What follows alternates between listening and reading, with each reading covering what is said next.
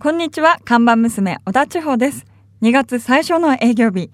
節分も終わって、暦的にはもう春か。この時期は受験シーズン。学生の頃を思い出すな。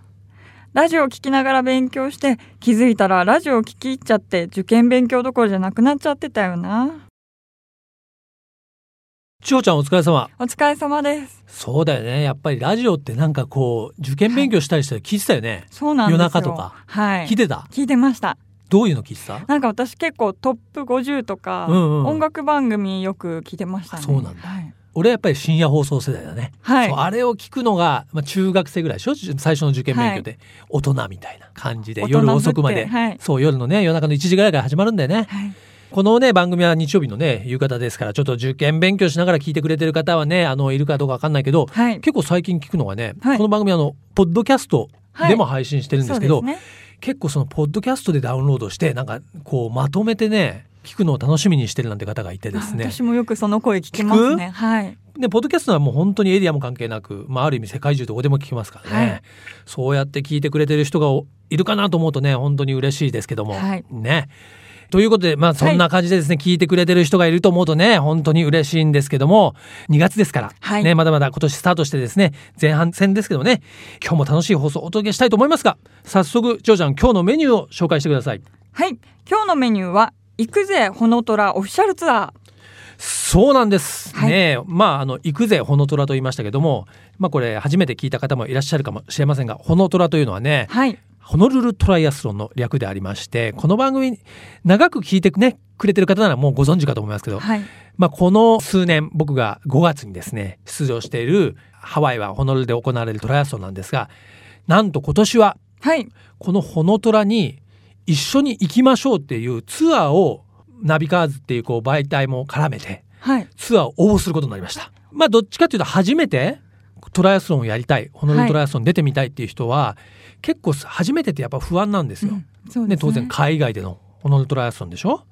でも結構あのホノルルっていうのはあの非常に完走率が高い。はい。実はビギナー向けの大会なので、えー我々がいろいろ一緒に行ってアドバイスできることはしますんで一緒に行きましょうっていうツアーでですね。日程的にはね5月13日の金曜日から、まあ、17日の火曜日大会自体は5月15日はい。15の日曜日なんですけども、まあ、それを挟んで、まあ、3泊5日、まあ、金曜日の夜に羽田を立ってはい。そうそう金曜日の午前中にあお昼かな？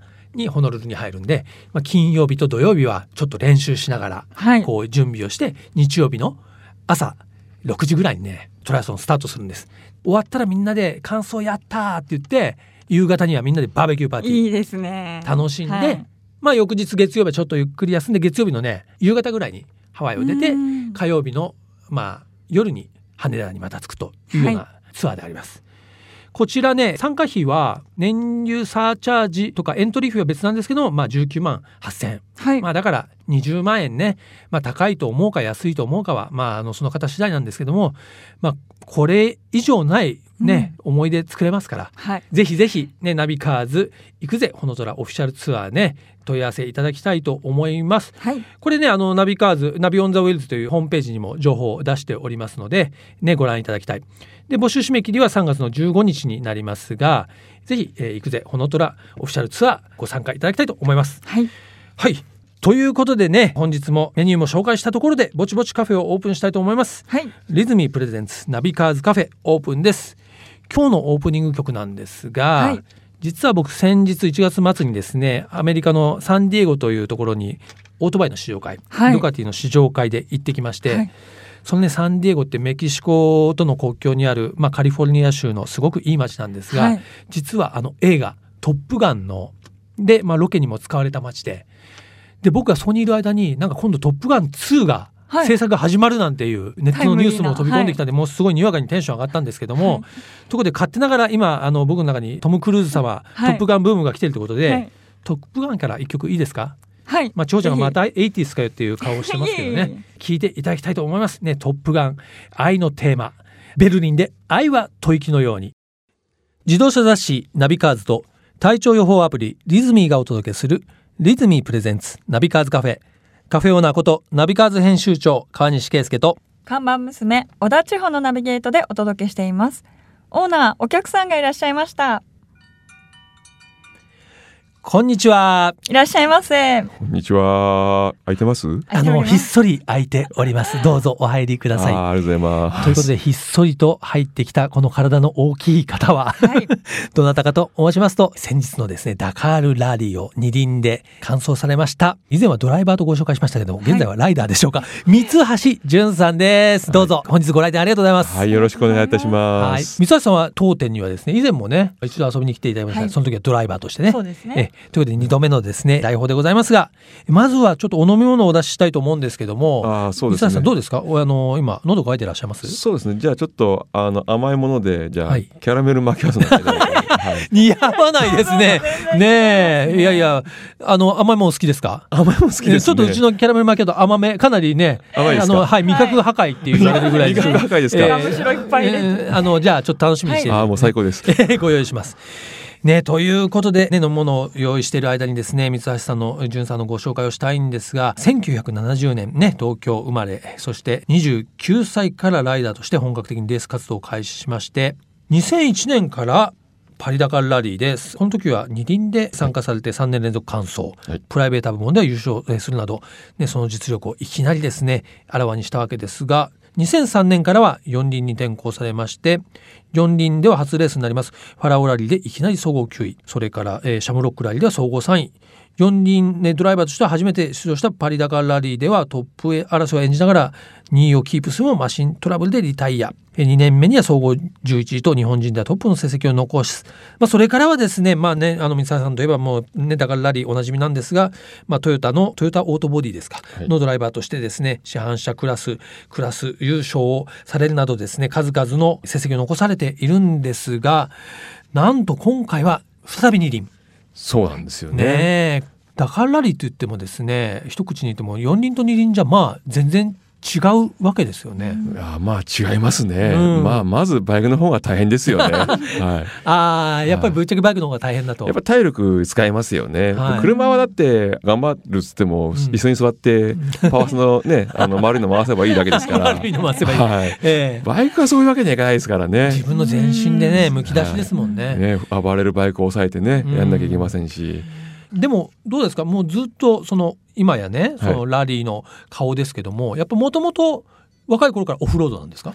そうなんです。よだからオートバイ初めて買ったオートバイがそもそもあのホンダの XLR ですからもうオフロードの一一筋ですよねなんかうん。ね別にオンロードが嫌いなわけじゃないんですよ、はい。うん、オンロードもやってみたいなと思いますし、うん。ななかなかちょっと機会がなかったっていうだけの話で、うん。うん。ねまあそのレース活動自体は、まあ、2920代後半からということですけども、それまでは何をされてたんですか？それまではあれですよ。もうカーニーさんと同業者でして。あ雑誌。雑誌ね。雑誌そうだそうだ、はい。僕と三橋さんその雑誌の出版社編集部で実はすれ違ってたんじゃないかってこと、ね、はい。ぐらい、いやそうですね。もう本当にヤミスですね。そうですよね、はいはい。あの八重洲出版さんというねモーターサイクリストさんというね、オートバイ雑誌があって、僕も学生時代そこにアルバイトで出入りしてて、多分割と同じ時期ぐらいにね三橋さんもそこね。アルバイトを。まあ、ば僕はねその時アルバイトじゃなくてもうフリーライターとして、そうなんだ、もうそれも無謀ですよね。二十歳そこそこでフリーライターですからね。おかしいですよね。いやいやいやいや。今の時代そんな人いませんよ。いないっすいないですいないねですよね。そうか、じゃあ20代はまあその雑誌のライターとして活躍されて、はい。なんでレースに出るようになったんですか？レースはねまああのもともと僕がオートバイを始めた頃がもうその第二次オフロードブームって言われてて、まあエンデューロレースがまあ日本で結構人気があって、でまあいろんな人が出てるっていう中でまあ、はい。なんか楽しみながら出れるレースだったらちょっと出てもいいかなと思ったのが最初で。うん。でそそれがなんか盛んになってきてその北海道でもっとその広大な一周はい50キロとか100キロとかっていうレースがあったんで、まあそれはちょっと面白そうだなと思って、うん。まあ年に2回ぐらい、うん。まあ、ちょろっと出てただけなんですよ。なるほど、はい、でもねそこから、まあ、パリ高にその二輪で最初は出られるっていうのは、まあいろんな意味でねその普通のレースとはちょっとハードル違いだなと思った、まあかかりますよね。だからうんオフロードレースとして見れたとも一番世界で一番高いお金がかかるレースだと思うんですけど、うん。まあでもロードレースとかそういう概念でいくとまあ安い方お安くうん。上がる方だという概念ですよね。最初はプライベートで参加したんですか、はい、まあ、ホンダの協力を得て、まあ、オートバイ作っていただいて、うん。まあ、あの参戦したんですけども、うーんでその後四輪に転向、はい。はい。これもどうなんですか？やっぱりパリ高で二輪から四輪ってのは結構よくあるケースなんですか、まあ、よくありますね、うん。よくあるしその頃ブームでしたし、うんうん。まあそのホンダのサポートが3年で終わるってことになってたんでまあ、まあ行きたいなと思った時に、まあ、たまたま日産のオーディションを受けないかって言われたんではい。あまあ受け受けたら受かってたっていうだけの話なんですけどじゃあ日産で今四輪のラリーにデビューということでね、3年やりましたね。なるほど。どうなんでしょうこう二輪と四輪ですね。両方ではい。こうだからラリーに出たはい。三橋さんから見て、はい、でも同じコースを走るわけですよ。ね基本的には同じですね、うん。はい、一部ちょっと違ったりしますけど、うん。まあ、基本的には一緒です。なんだろう。うんどどういうふうにつ大大変ですか二輪っていうのは？二輪はもう、まあ、僕の場合ですよ、うん。もうまず今一番大変なのは南米って1月じゃないですか、はい。でそういう南半球なんで、うん。夏なんですよ。あ、そっか。だから、ね。そう。暑いでしょ、はい。で暑いし雨季なんですよ、うんうん、雨降るんですよ。あ降るんだ。バイクで雨降るのってもう一番嫌じゃないですか。なんかあのダカーラリーで、まあ、雨降ってる映像見たことないですね。ねでも、うん。雨降るんですよ。あそうなんですはい、もうもう今年もだからもうもうすぐ雨降っ降っちゃって、うんうん。もうずぶ濡れの中走ってるとかうん、今回その快適グッズいっぱい持ってったんですよ。た 例えば 快適グッズってだ何からその雨が降ってもいいように、まあうん。まあレインスーツももちろんもちろんですけあどね。ハンドそうハンドカバーとか、うんうん。そういったもの、うん。あのインインナーもそうですけど雨快適グッズを。快適グッズを持ってってあのところが意外と暖かくて今年そうなの？ほとんど使わなかったんですよ。まあ良かったですね。まあ良かったは良かったんですけど、うん雨はどうですか？雨は降りましたね。降りましたか雨は降りましたね。まあ初日初日初日は大丈夫だったのか。二日目のそのステージ1かからもう大雨で、うんもう横殴りの雨ですよ。もう折れますね。本当にでハイウェイから降りてあの一般道に出るときに軽くブレーキかけたら、そのままフロントフルロックして「転ぶ!」とか思って ああまあ言って耐えましたけど、もううわ危なーと思って。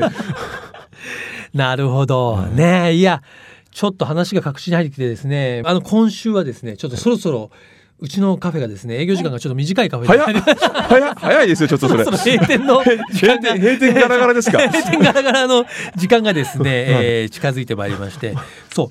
ちょっとつかぬことを聞くんですけども、はい。えー水田さんやっぱりやっぱ体力に自信ありますよね。まあそこまあ普通の人よりは、そうですね、はい。でも体調管理ってやっぱり結構繊細にされてるわけですよねうん、してるつもりですけど、うん。意外とその辺はね僕弱いんですよ体。あ そうですか、はい。いやこの番組はですね、はい。あの実はリズミープレゼンツといってリズミーっていうのはスマホで自分の体調がまあ予報できるっていうか1週間後予報できる予報できる。それは別にちゃんと医学的な根拠があってね、まあ、生年月日とかいろいろスペックを入れるとその10日後2週間後の体調が予報できるんで。それダカール前に言ってくださいよちょっと。そういう便利なアプリがあるんだったら教えちょってとね、あくださいよ、本のー今日情報をゲットして、来週はですね、ちょっと三橋さんの体調をですね、この先、あの、予報していきたいと思いますので、あー本当ぜひその辺もですね、はい。えーお願いいたします。ということでね、ナビカーズカフェはですね、遊びに来ていただいたゲストのお客様にですね、ドライブソングのリクエストを最後に伺うんですが、まあ、ドライブソングあるいはツーリングソングでもいいんですが、ちょっと三橋さんのですね、一曲ちょっと伺いたいと思うんですが、いかがいたしましょうか、曲のリクエストですか？えーっとですね、はい。あの今回はあのダカール中にもけ実はあの走りながら聴いてた、まあ、リエゾンでね、うん。あの移動期間で聴いてた曲なんですけど、はいはい。あの米津玄師さんの、まあ「アンビリーバーズ」うんはいちょっとこれはですねまあ結構テンションが上がる曲なんで 結構音楽ね詳しいですよね。えじゃあ米津玄師さんのね「アンビリーバーズはい、これね知ってます？いや僕知らなかったです。でもねあのでも三橋さんが走りながらそのはいダカールラリーのリエゾン区間で聞いたっていうと聞いてみたくなりますね。はいはいえアンビリーバーズをですね聞きながらですね本日はお別れしたいと思います。ダカールラリーね完走されましたプロライダーの三橋淳さんでした。ありがとうございました。どうもありがとうございました。続いては月替わりで情報をお届けするマンスリーナビ。僕川西が編集長を務める雑誌ナビカーズモトナビそしてバイシクルナビからよりすぐった情報をお届けしていきます、えー先月になりますが1月は自動車ジャーナリストの方に聞く2016年車業界はどうなると題して、えー自動車業界のお話を伺ってきましたが2月はですね今度は二輪業界モーターサイクルの方をフィーチャーしたいと思います。ということでその名もですね2016年オートバイ業界はどうなると題しまして二輪業界の第一人者の方々にお話を伺っていきたいと思うんですが1回目となる本日は二輪ジャーナリストおなじみでございますが佐川健太郎さんにですねお話を伺いたいと思います。よろしくお願いします。はいよろしくお願いします、はい。佐川です。まあ2016は始まったばかりですけどもね、はい。ざっくり2015と比べて2016年、あのオートバイ業界にとってはどんなモデルが登場する年になりそうなのかというのをちょっと教えていただきたいと思うんですが。はい、えっと大きな傾向としては昨年が RC213VS とかですね、うはい。はい、あと H2R とか川崎のですね忍者ですね、あたりのもうもう公道を走れる元 GP マシンみたいなものとか、あとはもう本当ウルトラスポーツですよねと言われるような、もうちょっと今までになかったようなあもうスーパースポーツを超えてウルトラスポーツみたいなねね超ド級のバイクが結構出ましたよね。はい、勝手に名付けてしまってますけどね、まあそういうのがこうバーンと出ていった年だったんですごく、えー目立った年だったと思うんですけどね、はい。まあ、それに比べると今年は、まあ、ちょっとそれよりは落ち着いてるかなっていう感じがしますね。うんなるほど。はい。えーっとまあ、今年は、まあ、ある意味、まあ、私の中ではえーまあ、その多様化とあはい。の進化、まあ、進化といっても、えーまあ、深まる方の進化深まるですよね。進化。えーうん。多様化しつつ、まあ、いろんなジャンルでそれぞれこう深くなっていくっていうふうにそう考えてるんですけどね。工業製品ですからバイクも当然こう、えー進化に進下歩していくんですけど、まあその中で、まあ、最近はね本当にこうジャンルが多様化してますよね。まあスポーツレーサーレプリカとねねネイキッドとオフロードとドアメリカぐらいでしたね。ざっくりね。はい。で最近はもうさっき言ったようにスポーツモデルでももうスーパースポーツ、まあ、ウルトラスポーツまで行っちゃったり、うん。であとネイキッドなんかもですねストリートファイターみたいなのもありますしあと最近ではもう何ですか、えー今年出てくると思われてる、えー MT10 みたいなね。おヤマハですね。ヤマハですね。ああいうところで言うとカウルレスのスーパースポーツみたいな感じですよね。なるほど。あと、まあ、ネイキッドで言っても、ボンネビルシリーズですね。はい。あのトライアンフで、まあ、今年から出てきますけど、はいみたいな、えーよりオーセンティックなモデルは、さらにこう、本格化な、まあ、その伝統のテイストをより前面に出したような形になっていったりとか、で、アドベンチャーとかね、そうですね、うん、多様化えーしてますよね。そうですね。ズバリじゃあちょっと2モデルぐらいに絞って、はい。現状のところ佐川さんが今年ね注目になるであろう、えーモデルって紹介していただくとすれば。まあ、今年やっぱり一つ、まあ、僕は老舗の復活というかですね、はい。逆襲というか考えてまして、うん。まあ、国産でいうとやっぱりホンダの年かなと思ってますね。なるほど、えーまあ、去年がねやっぱヤマハが、まあ、モータースポーツの中では、まあ、R1 とかが、まあえー、数価の8台を勝ち勝ちまくったりとかね、はい。えー非常にいろんな魅力的なモデル MotoGP もね。モト GP もそうですね、はい。それに対して、まあ、ちょっとホンダがね少し制裁書いた感じありましたね。えーけどね、うん。まあ、そこに来てやっぱりホンダここで、えー今年の、まあ、前半の目玉になると思うんですけど、まあ、アフリカツインですよね。あー皆さんご存知のね。なるほど。えーとうん。CRF100L ですかね。あとまあちょっとね2つって絞って 絞ってしまったんですけどね、もう一つやっぱりホンダで言うとえ CBR250 は WR ですかね、はい。えー WR ってついてるからね並列4気筒で来るんじゃないかなって思った人が多いと思うんですけど、はい。まあ、実際はまあ2気筒みたいですけどねうん。並列2気筒、まあ、それが今年、まあ、シングルだった CBR が2気筒になってなるほど。えーかなり先鋭化してくるってことなんでその辺も期待したいなと思ってますうんね。そうなんですね。はい。なるほど、はい。ということでねまあ多分あのお話を伺えばねもうこれ今日の番組が終わるぐらいねそうですね。伺えると思うんですけども。はい。このマンスリーナビ今月はですね2016年の二輪業界ねオートバイどうなるということでですね、本日は二輪ジャーナリストの佐川健太郎さんにお話を伺いました、はい。ありがとうございました。どうもありがとうございました。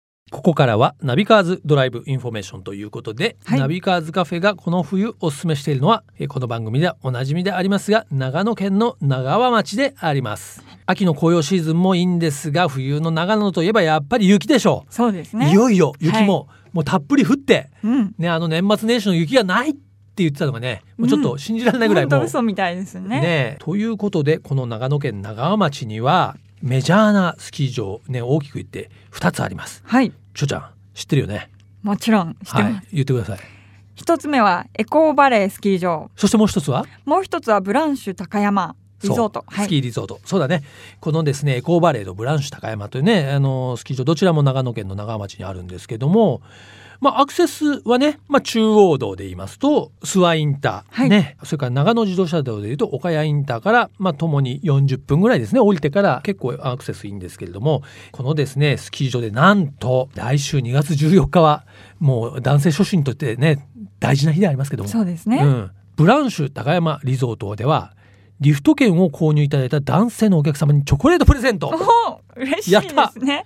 やっぱ男性じゃないとダメなんだ、そうですね。女性ちょっと。ねまあ悲しいけど そして一方のエコーバレースキー場こちらではですねリフトの1日券以上の購入者先着100名様にはい。チョコレートフォンデュプレゼント。でも、チョコレートフォンデュがもらえるってどういう状況なんですか ね？なんかこう、リフトのとこになんかチョコレートの壺みたいの持ってる人がいて、こう、つけて、で、何？あん？してくれるってことですえ、ちょうちゃんあんしてくれんの？あ、私がこれいいですか？あんしに行って。いねえか。うん。でも、まあちょっと気になるね、このチョコレートフォンデュプレゼント。うん、はい。これ14日どっちのスキー場行くか迷うね。両方もうはしごするしかないですね。はしごしてリフト券も両方買うの？僕もちょっと当てがなかったら行こうかなと思いますけどもね。でもちろんね、まあチョコレートもいいですけど、はい、まあスキーを楽しみに行っていただきたいと思いますが、引き続きスキーシーズンなのでね、この長浜町のですね、スキー場情報はお届けしていきたいと思いますけれども、まあ中央道、それから長野自動車道、上信越道、ね、アクセスできますので、こちらの小晴、そしてブランシュ高山スキー場を訪れてみてください。はい、リズミープレゼンツナビカーズカフェオーナーの川西圭介と看板娘小田千穂でお送りしてきました。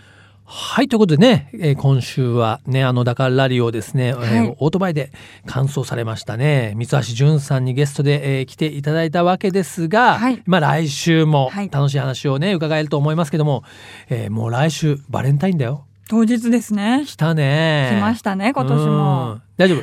来週にはね、はい、いい放送をお届けできるように、はいえー、テンション上げていっていただきたいと思います。はい。そしてこちらでは皆さんからのメールもお待ちしています。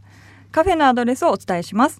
ナビカーズアットマーク FM 富士 .jp navicars アットマーク FM 富士 .jp までご意見ご感想お待ちしております。はいこちらのアドレスにね、えー、曲のリクエストあるとはご意見ご感想ねお寄せいただいた方の中からですね、はい。えー、番組でご紹介させていただいた方にはですねナビカーズカフェオリジナルのステッカーも差し上げておりますのでどしどし、ね、メール寄せていただきたいと思います。毎週日曜日午後4時からオープンする車好きが集まるカフェナビカーズカフェ。また来週ですお車を運転中の皆さん安全運転でお願いします。